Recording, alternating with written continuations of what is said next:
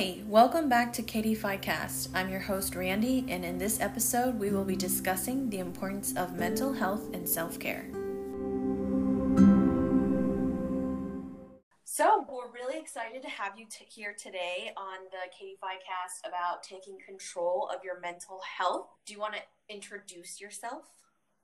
Sure. Hi there, everyone. My name is Brianna Yee. I graduated from Virginia Commonwealth University and I crossed fall 2016. We're also really excited today to have our second guest, Danelle, go with us. Uh, Danelle, do you want to um, introduce yourself? Yeah. Hi, everyone. My name is Danelle Go. I crossed in spring 2015 from Delta chapter at UC Santa Cruz I'm currently on our International Leadership Board as the expansion advisor. And um, kind of like as my career or on the way to my career, I am um, a first year graduate student at the University of Southern California studying post secondary administration, so higher education administration and student affairs. Um, and currently, I am in, in, a, in, in an internship trying to advise undergraduate student organizations. So kind of like long term goal, working with students and advising. But, you know, I'm really excited to be here on this podcast, really focusing on mental health. So, uh, welcome. We're really excited to have you here today. Um, just a reminder to all our sisters, I still have my lovely interns here, um, Erin and Dean. And today we will be talking about taking control of your mental health. So, if Erin wants to kick us off. Thank you so much for being here again, just like Randy was saying. To get started, can you explain sort of how you became passionate about mental health and how this has sort of influenced your experiences? Oh, definitely. I feel like this is such a great question. Uh, I personally have had, you know, mental health has always been really important to me ever since I was younger because my grandmother had bipolar depression and my mother also had depression as well. So those factors, obviously, it being genetic, I ended up having, you know, major depressive disorder and anxiety as well. And I have been officially diagnosed for about two years now, but I've suffered with it probably all throughout high school. And initially, of course, it's really hard and it takes a toll on you. But after finding the right support system and all the help that I could get, it's very manageable now. And I feel like a stronger person out of it. Yeah, thank you so much for being um open and like honest about your experiences. I think that means a lot. You mentioned having like a strong support system. Can you sort of elaborate on that? Oh, definitely. Oh, well, of course, it comes to my parents. You know, at first it's hard because you know coming from an east asian background my grandmother didn't really have that mindset you know culture thinking that mental health wasn't as important you know quote unquote it being crazy like you're just being crazy. But thankfully, you know, now being in the Western world and my mother being more Americanized, she really kind of understood that mental health was extremely important. So I had my family, and of course, I have my sisters at VCU who helped me tremendously. And I've met so many other sisters who had similar experiences that I do. So it really made me feel like I wasn't alone, and it helped me out a lot. Great. So that actually, I feel, opens up the avenue to a lot of like other questions. Um, and of course, like Dean, please jump in at any time. But so we actually wanted to ask about sort of like the traditional Asian mentality around like mental health and like how that influences a lot of like Asian Americans or people who are growing up in like sort of a non traditionally like Asian culture, quote unquote. And so for you were very lucky to have your parents' support, but for the rest of us, like how can we begin to adjust Asian parents like immigrant mentality, so to speak? So as families, we can like begin to talk about mental health. Yeah, exactly. That's the question, isn't it? What I feel like we all could start doing is definitely putting it into the narrative. Just talking about it. Don't make it this taboo subject that most people consider it to be. Um, it really isn't that at all. And I feel like it's us as Asian Americans just come together, kind of put mental health into the narrative, just start speaking about it more openly. I think that'd be a great first step for everybody you know, growing up, this really has been an area that has been challenging to tackle and navigate as an Asian Asian American, especially you know within my family and in my community.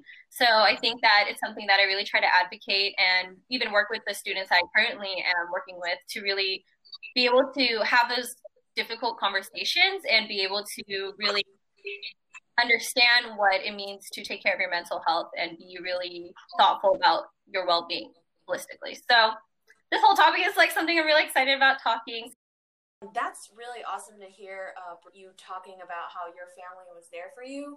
I think the question that Erin just posed about like having putting it in a narrative, I think is really important. Um, my parents are very traditional. They come from the the uh, aspect of suck it up or you know go exercise. Um, it's not a big deal. Your cousins have it worse, you know.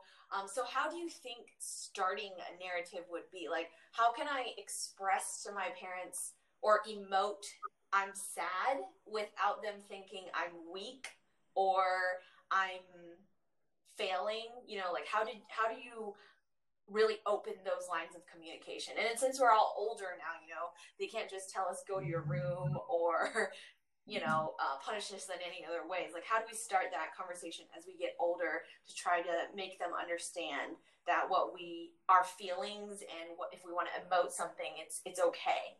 Exactly. Like like like you said, you know, we're all older now, and that's the key thing. We're older now. We are considered adults. So I know when I had this conversation when my late grandmother was still alive, and I want to talk to her more about mental health. I really had to let her know, like, you know, grandma, I love you, but I'm an adult and I'm going to speak to you like an adult about what is bothering me, you know, XYZ. Mm, you know, I talked to her about my mental health. I kind of had to sit down and like explain it to her. You know, um, just I just asked her for 10 minutes of her time of her just not speaking and just letting me say what I had to say. And fortunately enough, she listened to me you know, some parts of, you know, she's not going to agree with everything that I said. And that's what happened. She didn't agree with everything. But something that she did realize was okay, you know what? You're not a baby anymore. You have your own valid feelings and you're allowed to feel how you want to feel. Mm-hmm.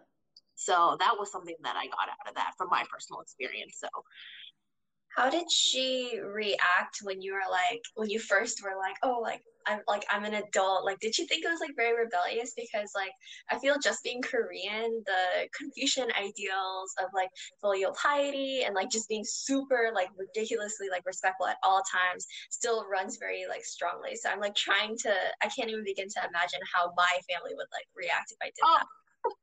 That's a really good point erin. yeah, I I also come from a Korean background. So you as you can imagine, the first the initial reaction wasn't the best. Obviously, they kind of thought of it as a sign of disrespect, like, "Oh, who do you think you are, thinking that you can say, you know, X, Y, and Z to me?" But hopefully, at least when it came to my family, when they saw the sincerity in my voice and the conversation that I was trying to open up and have, then they kind of realized, okay, so you're being serious. This is not just some buddy duddy thing that you're trying to, you know, get aroused out of me. So that was just, that was with my family. I, you know, I was fortunate enough for that being the case, but I know some other people don't have it as easily. so, Brianna, you said earlier about um, your parents are there for you, and for you, the conversation with your parents wasn't that bad. But also, you had mentioned two years ago you got professionally diagnosed and I think that that's awesome that you could um, have those resources and your family was supportive. I know that my parents are, when they hear of other, you know, Asian parents talk, they're like, oh, my child went to whatever, whatever. But if they hear that, you know, their kid went to therapy or something, they'll come back and tell me, you don't need therapy. You know, this, we're the school of fix it yourself. So how do we how do you think letting parents our parents know like hey uh, mental health therapy is very important giving us giving you that space to like not be afraid to seek out those resources? Have you ever encountered that? Uh, do you how do you tell sisters that you know might be struggling? You know can, should they reach out to those professional resources? Uh, what are some professional resources that you've really liked? And also it probably is never too late to reach out for help right Brianna? Oh gosh, it is never, ever, ever too late to reach for help. I'm just going to preface that right now. I sought out help pretty late into my um, depression. I honestly did. I shouldn't have waited as long as I did, but I did. But kind of going back to what you stated before about, you know, Asian American families and stigmas around therapy, it completely goes back to having that open conversation again, you know, having a conversation on mental health, kind of maybe rerouting the wording a little bit, you know, kind of make therapy sound like you're going to see a doctor. Like obviously, like for example, if you're going to physical therapy, you're working out or you're trying to fix and work out other part of your you know bodies you know trying to make it stronger. Therapy is kind of the same way. You're trying to get that mental health your mindset stronger and kind of build that up so it's really honestly my person i know i'm saying it a lot but having that conversation and like really having them understand it helps a lot honestly um, and when it comes to resources uh, thankfully, I recently just got a therapist, and I'm really happy about that. Um, and there are a bunch of resources that you can research. I know therapy isn't cheap. It is definitely not cheap. I know that. Mm-hmm. Some people $150 an hour, and that's expensive. Yeah. But I've done research, and there are definitely um, resources available to you that has either a sliding scale or an extremely low hourly charge for mm-hmm. people who don't make a big income. That's that's good to know. I think it's important to know that there are resources out there because I for one probably wouldn't know um, so Brianna, you mentioned that you sought help pretty late. So I was wondering what inspired you to take that step into getting help. Oh, that's a really good question. Oh goodness. Uh, let's see here. Well, my honestly speaking, you know, we're all sisters here. My depression got very bad, I want to say, in the past couple years. And I kind of wanted to hide it, downplay it. I know, oh, it's not that bad. It's fine. It's just another bad day. You can take it. But ever since this pandemic hit and yeah. all this this time of uncertainty, absolutely, I really took this opportunity to go. You know what? I need help and it's okay to say that I need help. So many people need help, and I'm going to reach out and try to find help for me, especially during this time. Pressures of like a breakdown, or we might feel even more uncertain, especially if we had just graduated or if we're on the job market. So I I definitely think this year has been really tough on all our sisters nationwide. And because of that, Brianna, what do you think that we can do to support our sisters that might be going through a difficult time but are afraid to, let's say, have that conversation with their parents? But maybe us as sisters, we can be for them, be there for them first. Like, what are some things that we could do, uh, maybe to check on our social circle first? What are some signs of maybe like a struggling sister, like someone who is in a depressive episode? Yeah. Exactly. Yeah, that's a great question, honestly. Because what, like, let's be honest, what does depression look like person to person? It can be completely different person yes, per person. definitely. Yeah. Um. So you know, but just some of the common signs, honestly, of a depressive state. You know, obviously very lethargic, tired, doesn't really have you know joy for things that they've done in the past or that usually would make them happy. So those are just some of the telltale signs. But what like we can do for our sisters or for anybody in reality is to be there for them and have them understand that, you know, he, everything that they say to you, you can say they can say in confidence, and that you'll be there for them and help them. Some other things that I've actually seen that helped a lot, um, at least something that uh, my chapter is starting to initiate, is we're trying to do wellness circles and even oh. do wellness chairs. Mm-hmm. So we're trying to really push mental health because we know a lot of sisters who have, you know, mental health problems that may happen or very occur to them a lot.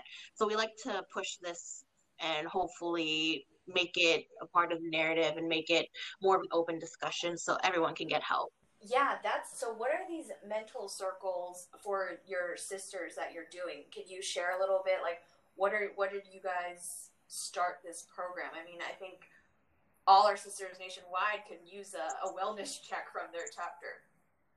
Oh yeah. So obviously it's in the beginning stages still right now, but what we eventually want to do is whether it be a monthly or bi-weekly meeting, uh, we just all want to have a meeting where it's an open space, a safe space, obviously, where everyone can kind of talk about, you know, things that maybe weren't the easiest that week or some things that were great that happened that week. Uh, what we ultimately want to create is just a safe, open environment where people can just talk about their feelings and not be judged or pressured by anything. Because mm-hmm. obviously, we're not going to force you to say something you want to say because that's completely defeats the purpose of having a wellness circle or yeah to support. So those are really good points. I think that's a really good suggestion that um, our sisters could implement and very easy right now during the yeah. pandemic. Um, just to like do a virtual Zoom call or you know use your FaceTime multiple apps or something. Exactly. yeah. I really love the idea of a wellness circle because uh, for my chapter, like we've started trying to implement more like casualness into our chapter meetings because like we have a very we, we really prioritize like professionalism, which is like good, mm-hmm. but it's mm-hmm. also like bad uh, sometimes in terms of like encouraging sisters to talk about mental health at like yeah formal events, quote unquote. So we sometimes will be like, hey, like, what are some rosebud thorns um, going in your life right now, which is like something that's going well, something that you're looking forward to, and maybe something that isn't that great. And it's just like, I feel a little bit closer to my sisters when we do stuff like that. I did want to ask you a question about um, COVID 19 and mental health because I have read a lot of like literature recently saying that COVID 19 is basically like an ongoing trauma for like the American psyche. And like we're not dealing with it very well um, in terms of a country and also like as individuals. So, because we seem to be dealing with this for the foreseeable future, what is like some advice you would give to like keep people sane while still being like safe? That's a great question. I'm just thinking back of what I've been doing, honestly, to help myself. Uh, an easy one that people really seem to look over, in my opinion, is get some fresh air. Go outside, take a walk. I mean, if it's safe for you or in an area that's um, not as well populated, please go out, get some sun, take a walk, because people really don't think about how much that helps. And you know, you tell somebody, "Oh, go take a walk." You know, some people are gonna be like, "Why would I take a walk? Why would that help?" No, it really does help. It helps you clear your mind. It helps kind of get all of your thoughts in place. And for me personally, I love it, and it helps me a lot. I mean, what else can we do really right now? I I agree. Um, when people ask me like, "What hobbies did you pick up?" and I say I call myself a COVID nineteen runner because you know with the gyms closing i'm a very oh, yeah. active person and i'm also pretty extroverted so uh, when it suddenly everything went you know you can't do anything i was like well mm-hmm. i have to go outside and i'm going to do something um, i'm a very slow runner but i agree beyond like that those that physical activity can really you know um, even like just give us those nice endorphins and it really does feel good after a day you perhaps you've used your brain but mm. you really didn't use your physical effort so after you do both it you do feel fulfilled i do feel better um, i also will say i think that Erin, the question with the COVID 19, like, you know, how do we have a sense of normalcy would be continue your day as normal. Like, don't put on those sweatpants every day. You know, put on a pair of jeans, put on your, like, cat like business casual shirt or whatever it is that you may need and and try to be as quote unquote normal as possible. Like make that bed in the morning. Don't just leave your covers undone. Now I'm guilty of this, but um, these are some things I've tried to continue doing, and I also try not to, as tempted as I am to watch. I'm binge watching Game of Thrones, Game of Thrones again because you know I like to torture myself with that season. That was horrible, but uh, I um I think it's important to not tempt ourselves to like at night, you know, when our resources are low and we just want to hang out and not sleep, you know, we try to continue our life as normal. Um, but it's really difficult to um but I think, you know, as as a country we're hanging in there. We're we're doing better. I, I do appreciate um, seeing all the students with their mask. And, you know, when I go to the grocery store, I do hear a lot of horror stories, but I do think generally everybody is trying to do their part. And so I really encourage everyone to keep it up. I know we're probably all really COVID tired, but, you know, there will be an end we just have to like hang on and make it. Yeah that's really interesting um that you're saying like you know put on those jeans like don't do work in bed like make your bed because i i think i'm like probably the worst covid student out there. Like i do so much work in my bed or on the couch. I i'm always in like sweatpants or pajama pants in class. It's kind of a problem but it's it's fine, I guess. no, it's it's fine, Erin. I mean, every, I do know that some students love the virtual learning. Like they're thriving. Like um, they feel that they they're doing better in all their classes. They enjoy that auton- autonomy they have. Uh, whether they can zoom in, they can watch the lecture, they can just email the professor. Some students are thriving. I just think it's important to remember everyone has learning uh, different learning styles. So if we want to see a positive, it would be I think the way that our economy before, you know, go to the office 9 to 5 because you can only work at that time. This has kind of shaken all of our what we thought was quote unquote normal. Like we're realizing that hey, people can work remotely and get work done people don't have to come in and feel that nine to five tied down, you know?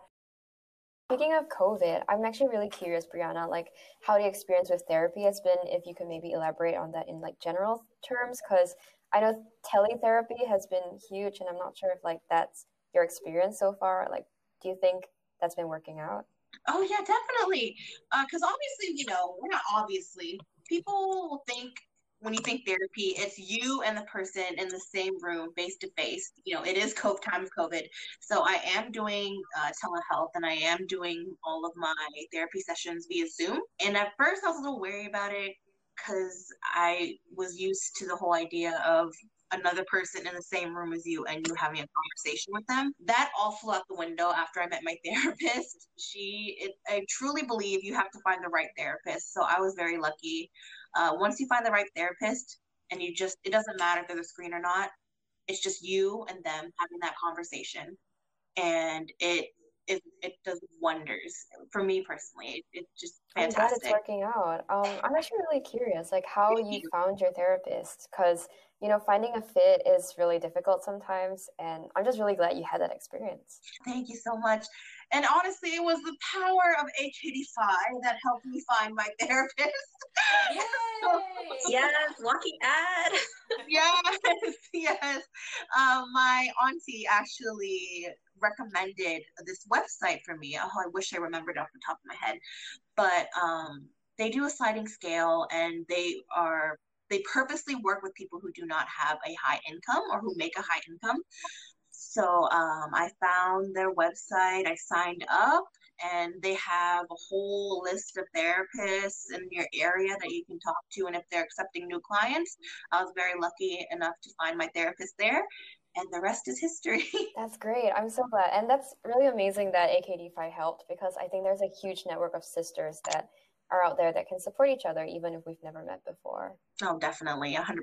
I agree. Um, another thing I'm curious about is how do you think therapy can help um, anyone who's going through a difficult time? Like, what do you think some of the outcomes would be for therapy? So, the one thing, or one of the many things that I, you know, appreciate about therapy is you're getting an unbiased opinion from another person. You know, you may have, you might have had, for example, you might have had a bad day, and one scenario is just playing in your head over and over again, and you you can't seem to shake it off. You explain to your therapist what happened, what's going on, they give you a completely different perspective of that situation just from coming from a different set of ears then that is amazing because I can't tell you how many countless scenarios or situations that I play over in my head. And my therapist, something that she really um, enforces, she says to change the channel. So whenever you're having all of these thoughts that might be overwhelming, you just have to change the channel and rethink from a different perspective. So that is something that I will always appreciate my therapist for. She's a great woman. That is cool. Yeah, that's super sweet.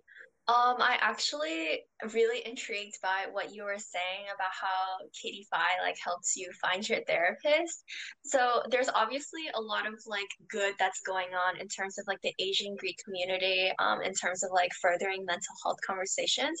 But I'm sure that there's also like some ways to go. So how do you think that the Asian Greek community can do better in terms of this? So, Brianna, I'm really intrigued by what you were saying about how aKDPhi helped you find your perfect fit of like a therapist. And I think we can all acknowledge that while the Asian Greek community has done a lot to further conversations around mental health, we still have a long ways to go. So, Brianna, Danelle, I wanted to know sort of like action items or what things you think the Asian Greek community can continue to do or start doing to improve mental health. That's a really great question. Uh, I know for, you know, most organizations, you know, whether it be sorority or fraternity, they have a philanthropy and usually have a philanthropy month that is all about that certain said philanthropy. I think it'd be a really cool and fun idea to kind of have a similar thing for mental health. I know sometimes we'll have like a mental health week, um, I personally think a week isn't long enough. That's just my personal opinion. So I think it'd be a really cool, maybe like I don't know, initiative or thing to see where there's like a month long just dedication to mental health, and I think that'd be really cool. Mm-hmm. What about you, Dana? For me, I think it was something I was even trying to implement back when I was inactive, but I think that you know, there's never the right time to have tough conversations about mental health and really ensuring that everyone within your organization and your chapter is doing well. Because I think that, you know, in addition to like the things you have to do as an active and what you have to do within your organization, sometimes I think that we're so busy thinking about that, balancing school and our social lives and all of everything, right? That we don't really like take the time to acknowledge if our members are doing well. And I think that it's hard to expect our members to do well and to be active and to be present if we're not checking in on them. As leaders, like in organizations, and what we can do better is, you know, making sure that members are doing well and like if issues come up, if we see they're not doing well, to really take a step back and allow them to be human first allow them to take breaks if they really need to step away from the organization for a little bit that's okay and it shouldn't be like shunned you know? Because i feel like people get kind of upset if someone feels like they aren't able to just take care of themselves and just want to be able to breathe because sometimes being in greek life can be a lot and i've had experiences where i felt like i couldn't really take care of myself because i had to uphold my duties in my position. What i think we can do better is like one like wellness check-ins all the time with each other. You don't need to be in a position to check in on your brother or sister in your organization. And i think that like we need to recognize kind of like whether it's a month long or like a week long or however um, just like doing workshops around it that can really tie into the cultural struggles that we have in regards to mental health because i know people always talk about how mental health is not it's kind of like a taboo type of conversation in asian culture and it shouldn't be because literally everybody is experiencing challenges in mental health normalizing it humanizing it and like letting people talk about it and feel safe if they open up about it with each other yeah, for sure. I think that there is like definitely, I really like, first all, first, I really like Brianna's idea about like making it more of an of a programming priority in terms of like wellness checks. So, how can chapters sort of implement those where it's not like, where, where it's very intentional and it's not just like a part of routine like you're not just asking because you feel like you should ask yeah so i mean an example I think like you know it's hard because like I know some people might think like oh this has to be like another thing I have to do, but intrinsically, for example, in when I was president, I decided to have like little chats, even if it was like 20, 30 minutes, just to see how like my members were doing because I wanted their morale to be high so that they wanted to be there for a reason. They weren't just feeling like it was a chore. They felt like they had to meet with me.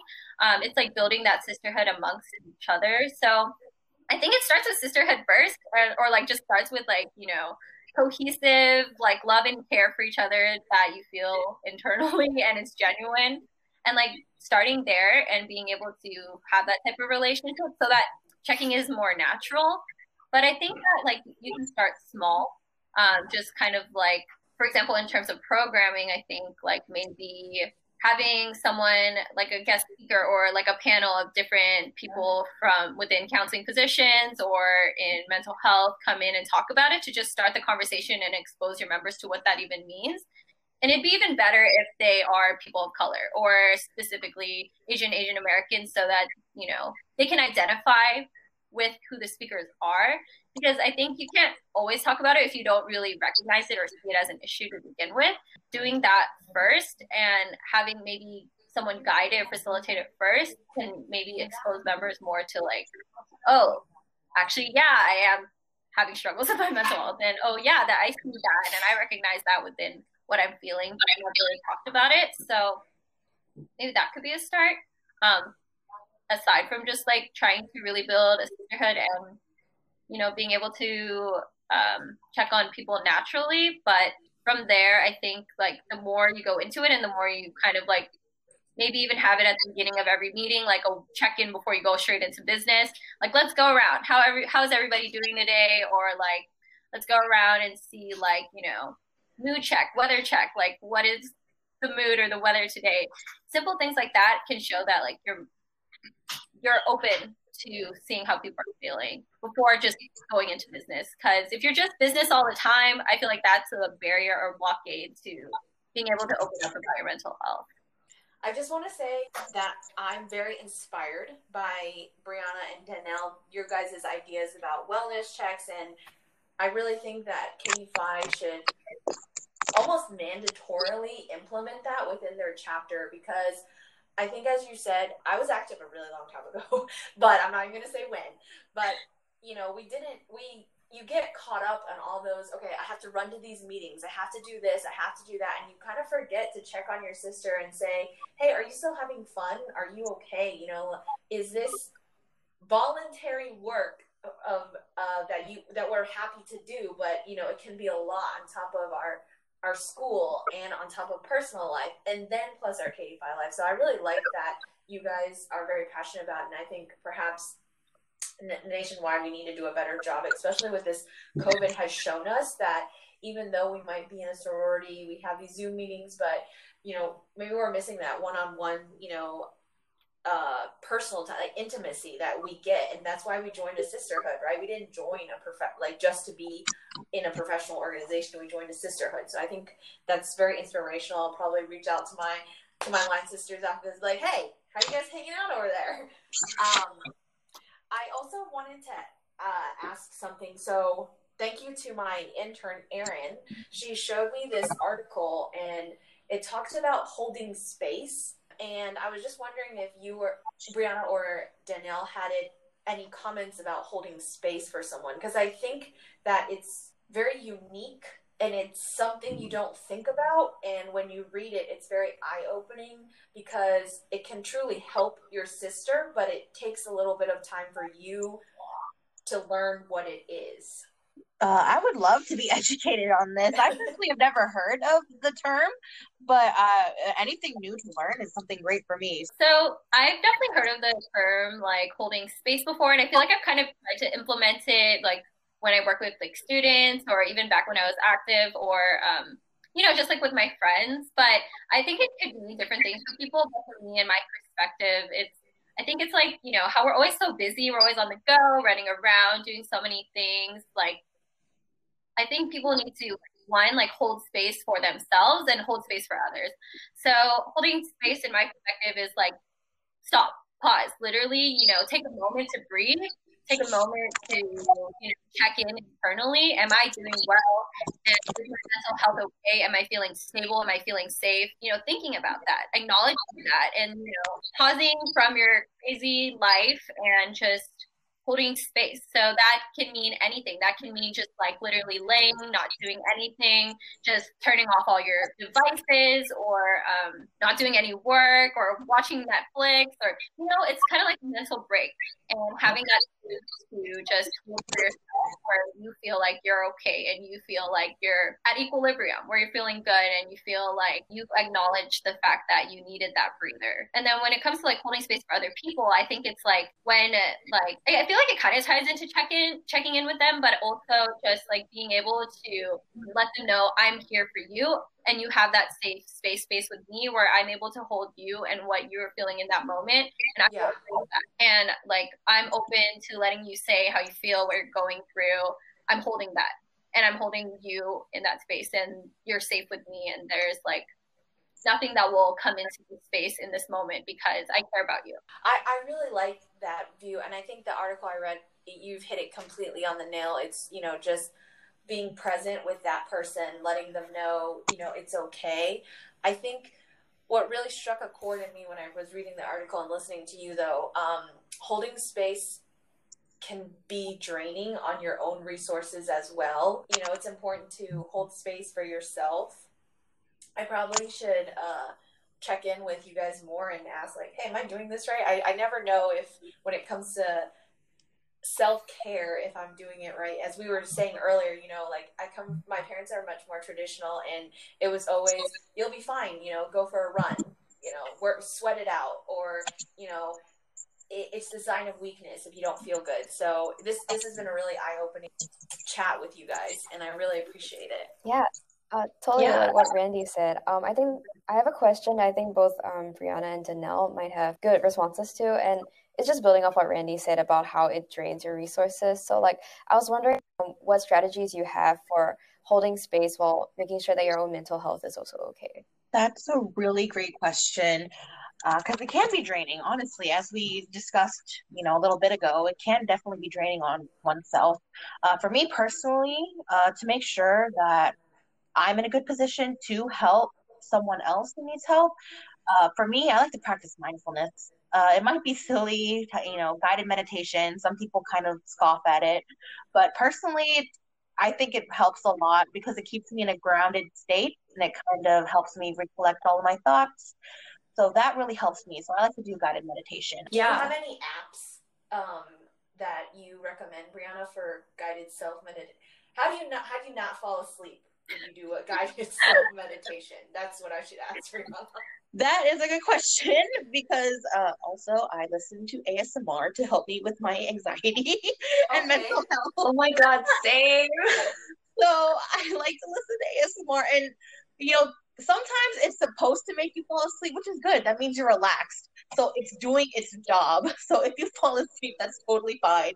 It just means that it's working.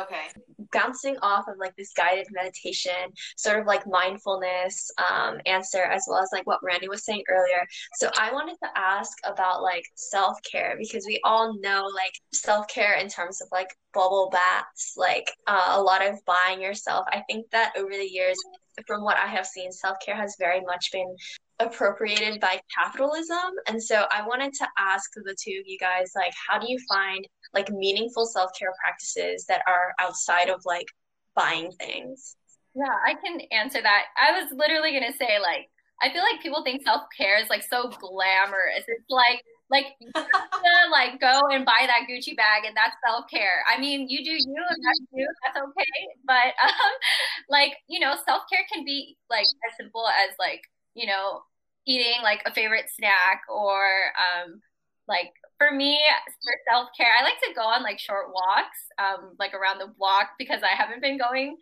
too far out during COVID. Um, but I also like self care. Like I like to binge watch shows on Netflix, and I also like yes, girl. Yeah. Oh my gosh, I can. you know, there's never too much self care as long as you set some boundaries for yourself to get back to work eventually. But of course, like I think something that also I think is self care that I've been working on that has been so tough. It kind of also ties into the previous question, but it's like self care where you set boundaries where like I'm the type of person I'm an Enneagram two. I don't know if, if, people know what that means, but basically I am yes. like a people pleaser. I want everybody in my life to be happy. I talk to everybody, check in with everybody. But then kind of like a challenge for me is that I like lose track of taking care of myself because I'm always taking care of everybody else. And like what I've been trying, which has been so hard, but I think I can see how much it helps my mental health and helps with me with self care is like I set boundaries. Like sometimes I don't have the mental capacity to take care of everybody. And like I have to check in and make sure that I'm doing okay before I'm like, you know, let it calling every single person and like making sure that they're able to like vet and things like that. But it doesn't mean that I don't care about you and it doesn't mean that I'm not here for you, but it just means that, you know, hey, like for me to give you my best self, like to take care of myself, I need to like I'm sorry, like I need to disconnect for a little bit. And I think that like people need to kind of realize that doesn't mean they're like a bad friend because like they're just taking care of themselves. Like I think that should be a priority for an individual anyway. So like when I've started to set these boundaries for myself and then like when I feel back to being okay and I go back and check in with people, I've noticed that like I view that as self my self care. You know, the boundaries and just yes. Yeah, cuz it's hard. I don't I don't sometimes I'm like I don't want to set these boundaries. I want to just check in, but when I do, I notice that I'm able to be more helpful and my mind is right and I'm feeling like better. So um, but other than that, like I'm not buying like hella stuff and all of that. But I am, you know, just laying in bed and just like snuggled in bed with my cat, and I find that to be like the most relaxing thing ever. And listening to like some lo-fi music too, that helps me too. Yeah, I think you make a, a very, very important point, um, and especially with this whole conversation we've had today, is that taking care of yourself means you're taking care of others as well. As long as, you know, you have, you are okay that ener- I believe that energy put the energy you put back into the world is better than the energy if you weren't okay. So I really liked those points um, because again, I'm like I feel bad if I fall asleep in self meditation, but you know, Brianna said it's fine. You know, you're just relaxed, and um, I really like the point you made that I tend to always want to check in on my close friends too, but you know, sometimes I'm really tired and when I'm checking in on them, I might be giving them, you know, half of what I normally would, and that doesn't help anybody in the situation. So that's really nice to hear. And I think it's very important that we remember that even with all these talks about, you know, like checking in on others during this COVID time, but also to make sure that you yourself are okay. And I love Enneagram twos. My mom is one, she's the glue in our family.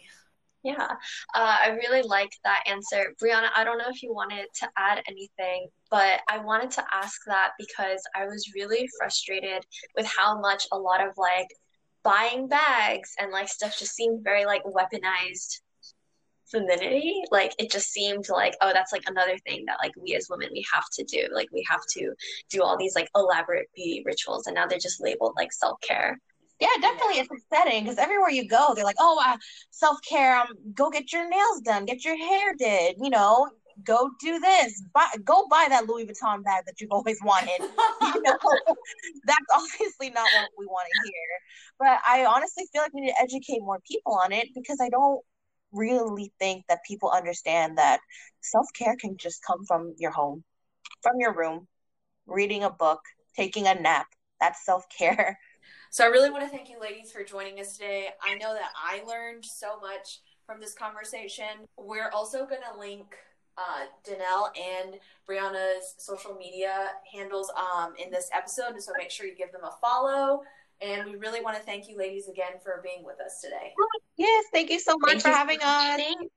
Yes, love and friendship, everybody.